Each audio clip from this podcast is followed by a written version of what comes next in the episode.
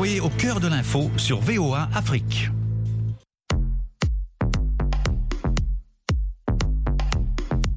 Le monde féminin. Féminin. Féminin. Féminin. féminin. Hey, you, over there. Please don't waste my time with that stare. Don't be looking, this piece is rare. I'm too cool for school, I know it's not fair. Chères auditrices, chers auditeurs, bienvenue à l'écoute de l'émission hebdomadaire de VOA Afrique, Le Monde au féminin. Parole de femme.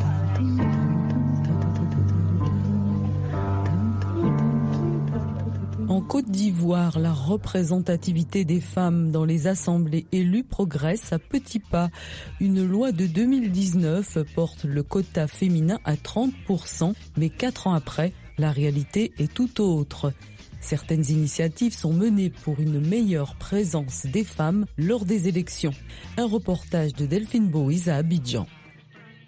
Représentativité des femmes dans les assemblées, la réalité est tout autre selon le vice-président de l'Assemblée nationale, Gaston Ouimela. À l'étape actuelle de notre Parlement, la moisson est maigre. Nous dénombrons 19 femmes sénateurs et 35 femmes députées sur un total de 354 parlementaires. C'est pourquoi le Conseil national des droits de l'homme veut aider les femmes qui veulent être candidates à accroître leurs atouts. Namizata Sangare, Une phase de formation sur des notions théoriques sur quatre mois et puis une autre phase pratique. Notre objectif c'est 170 femmes, 10 femmes que nous allons coacher pour les régionales, 70 femmes pour les municipales et puis les autres pour celles qui souhaitent être soit euh, directrices de campagne ou être actives dans des staffs de campagne. La formation comprend entre autres la stratégie de communication pour convaincre l'électorat, la panéliste Agnès Crédit, journaliste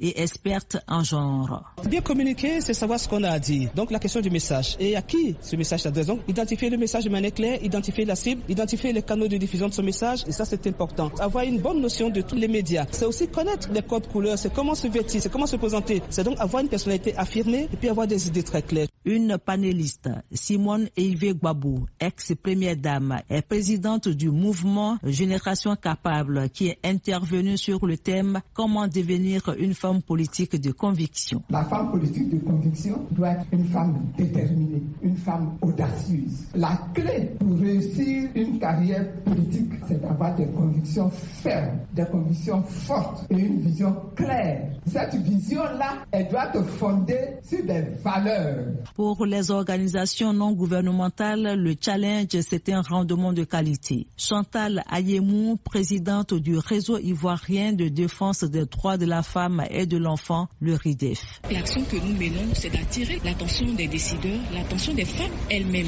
l'attention des partis politiques sur le fait d'impliquer les femmes à la prise de décision. Pauline Yao Afoué, présidente de la coordination des femmes pour les élections en Côte d'Ivoire, COFEMSI, apporte cet éclairage. Les gens ont l'impression qu'en parlant de loi et de quotas, c'est une faveur qu'on veut faire aux femmes. Raison pour laquelle les femmes doivent prouver qu'elles ont les capacités de leadership. D'abord la responsabilité, la confiance en soi, car le secret de la bonne gestion. Les femmes doivent se décider elles-mêmes de briguer des postes, il faut s'imposer. Donc, il faut se donner les moyens de se jeter dans la bataille politique pour convaincre les électeurs, car aucune élection n'est gagnée d'avance. Delphine Bouise, Abidjan, VOA Afrique.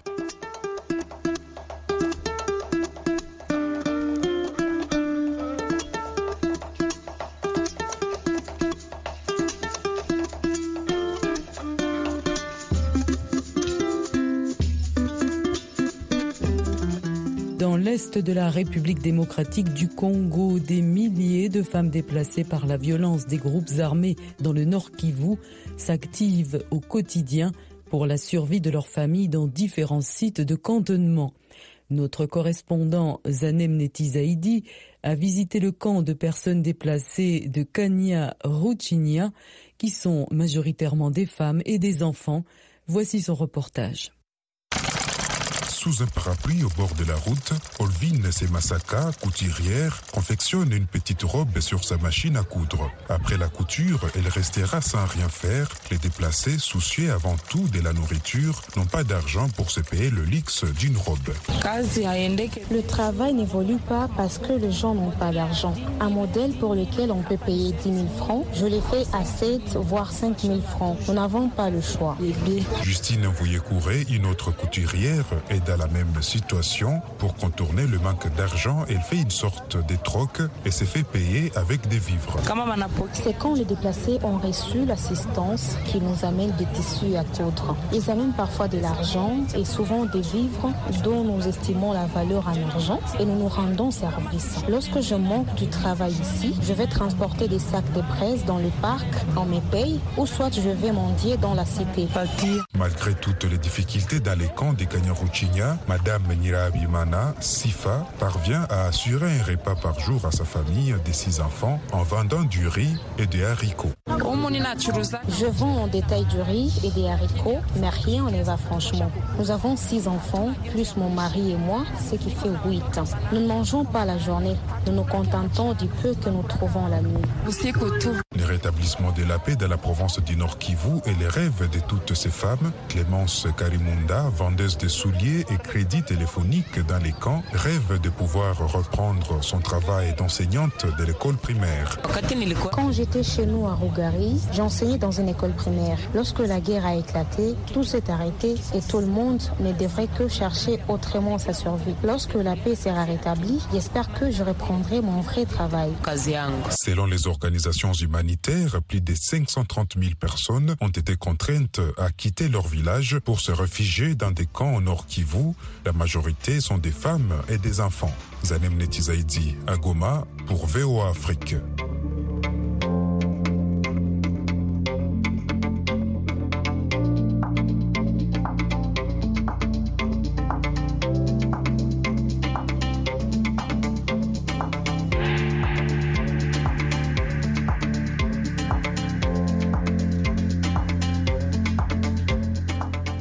Cameroun, le combat pour le respect des droits des femmes mobilise plusieurs acteurs de premier plan, à commencer par les femmes elles-mêmes. Parmi elles, une jeune malgache qui œuvre au sein d'une association de lutte contre les violences faites aux femmes. Notre correspondant à Yaoundé, Emmanuel Juntap, est allé à la rencontre de Rabantandro Aigomanga. Bonjour madame, un coup de fil à une femme victime de violences conjugales. Ce geste est désormais une routine pour Rabea Toandro Angomanga, la coordonnatrice des programmes de l'association de lutte contre les violences faites aux femmes à l'antenne du centre à Yaoundé. Nous recevons toujours des cas de dénonciation de situations de violences faites aux femmes de manière générale. Ça peut être des enseignantes, ça peut être des femmes en entreprise, ça peut être des épouses, ça peut être même des élèves. L'année passée, nous avons reçu, par exemple, le, le cas d'un viol un bébé de 4 mois, elle en est décédée. Rabeanto Andromanga est une jeune femme malgache mariée à un Camerounais et depuis 14 ans, elle milite pour les droits humains des femmes dans son pays d'accueil. Très souvent, elles viennent seules. Et le fait qu'on les accompagne physiquement dans les différentes démarches, pour elles, c'est une sorte d'assurance. Et dans le cas de ces différentes prises en charge aussi, nous avons en interne une juriste qui va lui donner des conseils juridiques. L'intégration réussie de Rabeanto Andro au sein de la société camerounaise est aussi un atout pour elle. Laurette Tchala, agent communauté dans le deuxième arrondissement à Yaoundé. Elle travaille depuis 2017 au sein de l'association de lutte contre les violences faites aux femmes. Madame Anga, elle se sent à l'aise, elle se sent chez elle. Quand elle est avec nous, elle se sent camerounaise. Donc là où elle est là, nous on ne sait même pas qu'elle est marécache ou quoi. La jeune malgache traîne aussi la réputation d'une bonne formatrice, ajoute sa collaboratrice Laurette Siala. Elle m'a appris comment conseiller les jeunes filles, faire revenir une jeune fille qui a été violée, de se présenter peut-être à l'AVF et s'ouvrir. Donc il y a beaucoup de filles qui ont changé, qui ont compris cela. Donc ça a vraiment beaucoup aidé vraiment ma population de Yaoundé 2. La structure est l'un des partenaires du gouvernement. Ce qui réjouit sa directrice des opérations de l'antenne du centre, Rabeanto Andro, Ngomanga. L'association de lutte contre les violences faites aux femmes a été créée en 1991 par sept féministes camerounaises. Parmi ses illustres membres, l'on compte la juriste Aïssa Doumara, récipiendaire en 2019 du prix Simon Veil. Yaoundé, Emmanuel Juntap, VOA Afrique. Si jeunesse pouvait.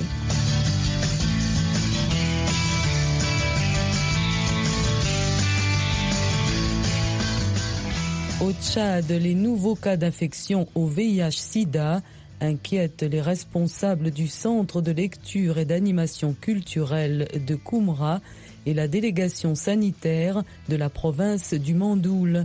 Avec l'appui de l'UNICEF, les responsables du CLAC sensibilisent et encouragent les jeunes à se faire dépister par l'intermédiaire d'éducateurs et des superbanates ou filles modèles en arabe local. André Kodmadjingar nous en dit plus.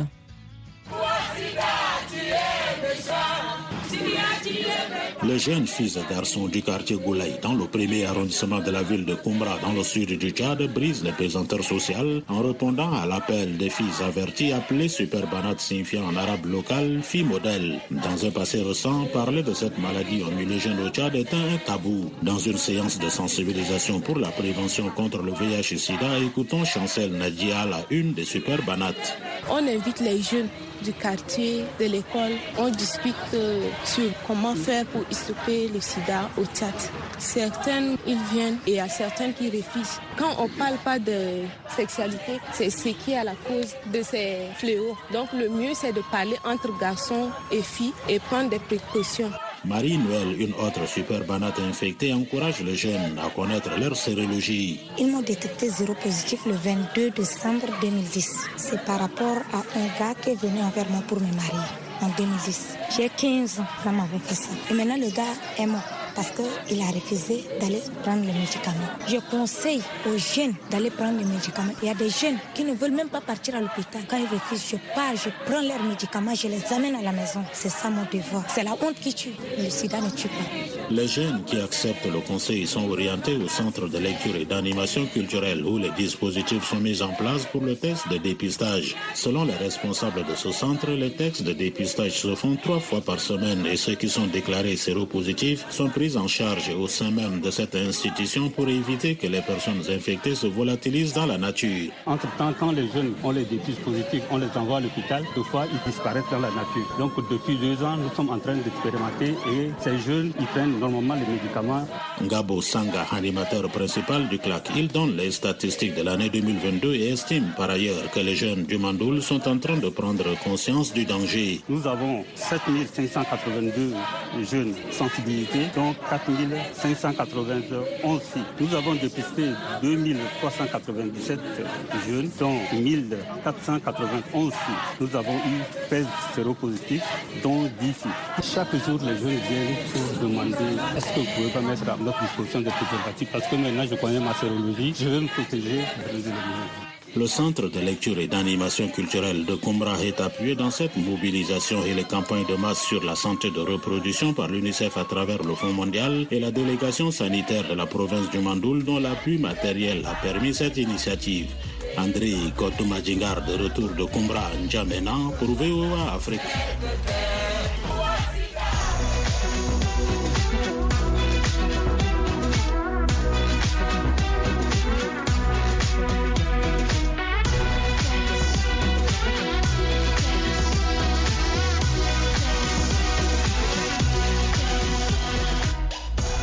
Rabat au Maroc. Un groupe de jeunes subsahariens et marocains passionnés par le cinéma a créé l'UCP, l'univers Ciné Plus. Gros plan sur cette association qui a déjà réalisé plusieurs activités et projette d'aller beaucoup plus loin. Un reportage d'Emmanuel Mouadjidibaye. L'univers Ciné Plus existe depuis trois ans et compte aujourd'hui 94 membres issus de différents pays africains. L'idée de sa création est venue de Camara, jeune Guinéen arrivé au Maroc pour ses études en réalisation audiovisuelle. Le choix du cinéma comme dénominateur commun pour la mise en place de cette association n'est pas fortuit. Le cinéma, de par sa diversité technique et artistique, est vraiment un bon choix pour pouvoir transmettre des messages. Comme on s'inscrit dans la promotion de l'art et la culture, également la diversité africaine, la richesse de l'Afrique, accompagner des projets et tout, on peut créer un emploi grâce au cinéma, sensibiliser grâce au cinéma. Pour atteindre ces objectifs, l'UCP a déjà réalisé plusieurs activités. La plus récente est une masterclass qui a fait bénéficier des formations à une vingtaine de jeunes sur plusieurs thématiques en lien avec la production et la diffusion audiovisuelle et cinématographique. Ici, euh, chez UCP, avant d'avoir une production, qu'elle soit cinématographique, télévisuelle ou bien radio, il faut commencer d'abord par la formation. Puisque c'est des jeunes, c'est des passionnés, mais ils ne sont pas forcément professionnels. Donc, euh, s'il y a une émission télé qu'on veut produire, il faut que la personne ou bien l'équipe qui est désignée pour conduire euh, ce projet de production télé L'UCP c'est aussi la production des capsules vidéo et audio et des émissions telles que Boîte à lettres, animée par Silver, la chargée de communication. C'est une émission qui vise à promouvoir euh, euh, les jeunes talents, mettre en avant leurs talents qui est caché parce que ce sont des talents mais qui sont un peu euh, mis à l'écart. Donc la boîte à lettres va vers ces personnes-là pour découvrir un peu ce qu'ils font, pour montrer à tout le monde. Pour aller encore plus loin dans ses activités et projets, l'UCP peut compter sur le soutien d'Abdelawi, directeur général d'Ibdae Productions. Ces jeunes, si on leur fait confiance et si on leur offre un bon cadre où les conditions nécessaires sont réunies, ils pourront faire des choses très intéressantes qui peuvent contribuer au développement de l'être humain. En Afrique, on a besoin de cela et nous devons convaincre les gens que c'est l'être humain qui est le plus important et qui représente pour nous une vraie fortune. Et donc, c'est dans l'être humain que nous devons investir pour développer nos pays. L'un des grands projets de l'UCP, c'est la réalisation prochaine du film intitulé La Voix magique, un film qui mettra en valeur la diversité culturelle de l'Afrique transmise à travers la tradition orale. Emmanuel Modidibaï pour VOA Afrique, Rabat.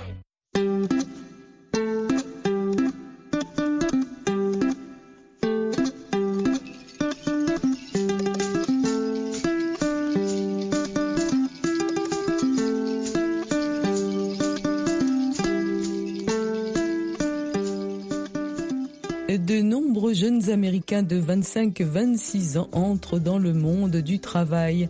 Mais beaucoup d'aînés de la génération Z ne sont pas encore fixés sur leur avenir d'adultes dans un monde plus complexe où les choix deviennent difficiles pour certains aux idéaux parfois à milieu des parcours traditionnels, à savoir études, emploi, famille. Dilidico nous en dit plus sur cette jeune génération qui se trace un chemin pas comme les autres. Isabelle Liebling a 23 ans, ce qui fait d'elle l'un des membres les plus âgés de la génération Z ou Zoomers, comme on les appelle. En 2021, alors qu'elle était encore étudiante, elle a dépensé toutes ses économies pour un voyage en Europe. Mais elle ne le regrette pas du tout et aujourd'hui, lorsqu'elle s'adresse à ses milliers de followers sur TikTok, elle encourage les jeunes à faire de même. Je vais pouvoir gagner cet argent plus tard, mais je n'aurai plus jamais la vingtaine pour voyager ainsi. Isabelle a récemment obtenu son diplôme d'université et travaille désormais en tant qu'ingénieur informatique. Mais sa principale priorité est de voyager pas de construire une carrière. Voyager, voir 19 pays différents en Europe, ça a changé ma perspective. J'avais adhéré et j'avais un travail auquel je devais aller tous les jours pendant plusieurs heures. Du coup, j'ai décidé de changer tout ça. J'ai quitté cet emploi pour un autre qui permet d'avoir un meilleur équilibre entre ma vie professionnelle et ma vie privée et je l'espère à distance. Cameon Wade, une étudiante de 20 ans, espère elle aussi combiner voyage et travail. Elle étudie la cinématographie à l'Université du Michigan et pense qu'Internet a changé la façon traditionnelle de se présenter au bureau pour travailler. Internet est un aspect vraiment important pour notre génération. C'est comme si nous avions un moyen d'atteindre un grand nombre de personnes tout en étant dans nos maisons. Les Zoomers auxquels nous avons parlé disent qu'ils tiennent à prendre soin d'eux-mêmes et à trouver un moyen de combiner les aspects importants de leur vie. Mes parents m'ont dit au sujet de ce premier travail que j'ai détesté, tiens bon, remontez bretelles, peut-être que dans trois ans tu auras ce que tu veux. Mais notre génération ne voulons pas perdre de temps. Nous ne ressentons pas de loyauté envers une entreprise qui ne nous sert plus. Selon le Pew Research Center, les Zoomers appartiennent à la génération la plus instruite de l'histoire, avec quelques 57% d'entre eux allant à l'université contre 52% des milléniaux et seulement 43% des membres de la génération Qui ont choisi l'enseignement supérieur. Les sociologues s'accordent à dire que ce n'est pas parce que les jeunes veulent une expérience professionnelle non traditionnelle qu'ils seront moins productifs. Les expériences vécues pendant leur jeunesse pourraient les aider à long terme selon les experts. La recherche montre que les personnes qui investissent dans des expériences parviennent à un bonheur plus grand que ceux dépensant dans l'achat de biens matériels. Les données montrent que non seulement cela a un effet initial satisfaisant, mais que cet investissement dans les expériences conduit à un bonheur dont l'effet est plus durable. Les experts affirment que d'ici 2025, les travailleurs de la génération Z représenteront plus d'un quart de la main-d'œuvre américaine. Entre parenthèses.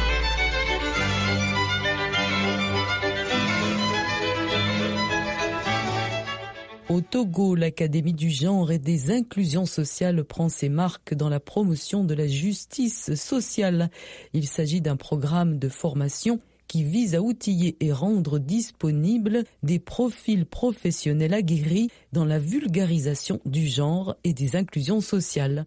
Notre correspondante à Lomé, Amena Signon, nous en dit plus. Malgré ses multiples occupations, Sabine doit passer en revue ses notes. Un travail de recherche qu'elle devra partager le lendemain avec d'autres étudiants en ligne. Sabine s'est inscrite à un programme de formation dénommé Académie du genre et des inclusions sociales. Je suis en train de lire un cours euh, à la suite euh, duquel je vais faire l'exercice sexe et genre euh, du biologique au social. Je travaille beaucoup avec les associations, les projets et aujourd'hui tout le monde est d'accord que dans la planification des activités, des projets, il faut inclure le genre. Floriane, quant à elle, fait partie des pionniers de ce programme. Elle a été l'une des bénéficiaires à croire en ce projet destiné à former et à mettre à disposition une ressource humaine qualifiée et compétente en matière de genre et des inclusions sociales au Togo et dans la sous-région. Son passage à l'académie lui a valu aujourd'hui un poste de consultant genre au ministère des Armées du Togo. Je suis féministe et je voulais comprendre en fait les, le lien que je peux faire avec le féminisme et toute la lutte autour, tout ce pourquoi je lutte, mais le côté professionnel de la chose. Quand je suis, j'ai participé à cette académie, j'ai compris beaucoup plus de choses. Et donc, en tant que spécialiste genre, comment est-ce que je peux influencer si je travaille dans une organisation ou dans un ministère? Nous avons retrouvé Sabine pour la séance d'échange en ligne. Il n'y a pas affaire de genre, c'est le sexe qui les... L'académie s'appuie sur une méthode dite inversée pour dispenser les cours à ses étudiants. La méthode que nous utilisons, c'est carrément une méthode inversée. On a une plateforme de formation et puis tout se passe logiquement sur la plateforme. Vous n'êtes pas sans savoir que les femmes sont l'objet de beaucoup de discrimination sur le plan professionnel, à la maison, on s'est dit qu'il fallait mettre en place une telle académie pour vulgariser le concept genre. À ce jour, le programme a formé plus d'une cinquantaine de participants sur la question du genre, qui constitue une priorité dans les stratégies de développement. Si de nombreux progrès ont été réalisés ces dernières années au Togo et en Afrique, les femmes et les hommes, les filles et les garçons, ainsi que des personnes sujettes à des exclusions multiformes pour des raisons autres que leur sexe, continuent de subir des discriminations et des violences de toute nature, des inégalités auxquelles l'Académie veut apporter une réponse pour plus de justice sociale. Aména Signon pour VOA Afrique, Lomé.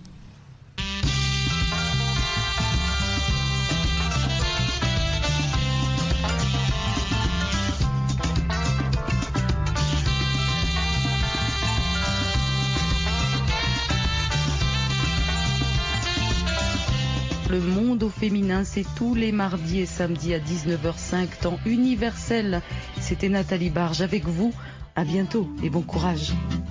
Arrête